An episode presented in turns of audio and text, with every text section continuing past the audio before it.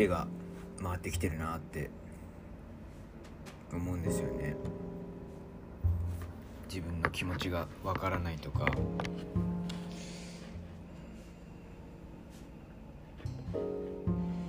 何したらいいのかわからないとか。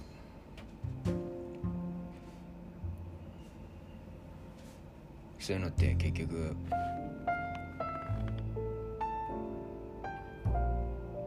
怠惰だったから自分を表現しないでそのままにしておいたからそういう風になってるんだと思うんですよね。まあでも誰もはっきり教えてくれなかった。っ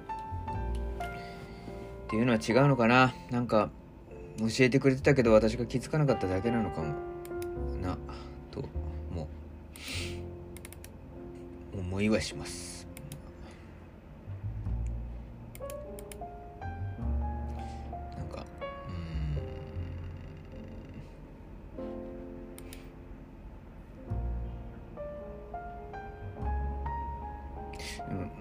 それはでも何ですかね。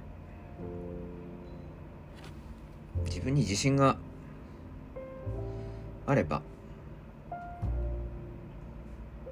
自分が自信自分に自信があってそこからこう表現していくとかっていう練習になっていくんだと思うんですけどだからやっぱり心根なんですよねきっとね。心根が危ういので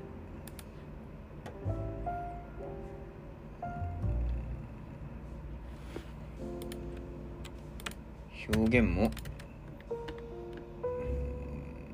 表現の練習がおろそかになり従って自分の心が分からなくなっていく。というなんか悪循環が自分の心が分からないのでさらに表現することなくそのままにしておく。また余計に自分の心心が分からなくなっていくっていうなんか多分そういうことが起こってて。でそれに重ねてなんかまあ私の根っからの怠惰さというか面倒くさがりが出てきて。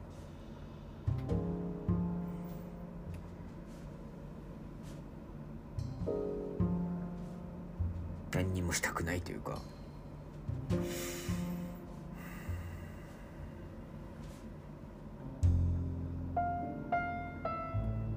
でも何にもししなければしないほどどんどん混乱していくんですよね結局。だって、うん。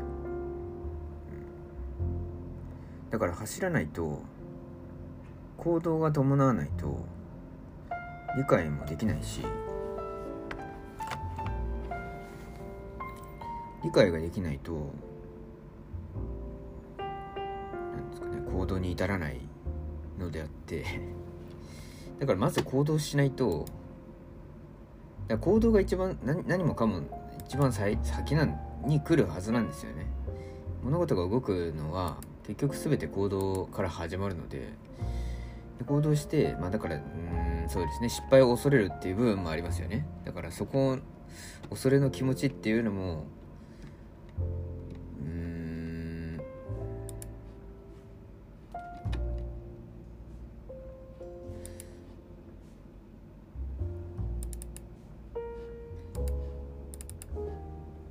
それの気持ちがあるっていう問題点もあるんですよ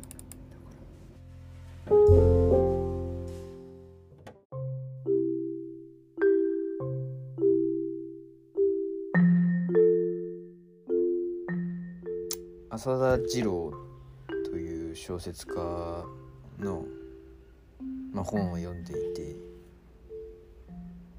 まあ、これが面白いんですよ。小説家の本なので小説家なと思うと思うんですけど小説ではなくてエッセイで。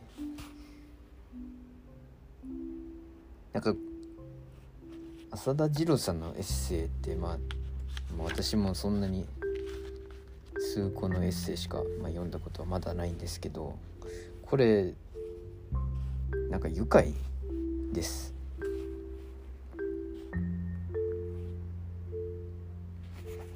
なんかこうコミカルというか 浅田次郎さんのこう柔和さがすごい出てると思います。優しさというか。こう隙がある浅田次郎さんの日常がとても好印象でした。もう少し読み進めてみます。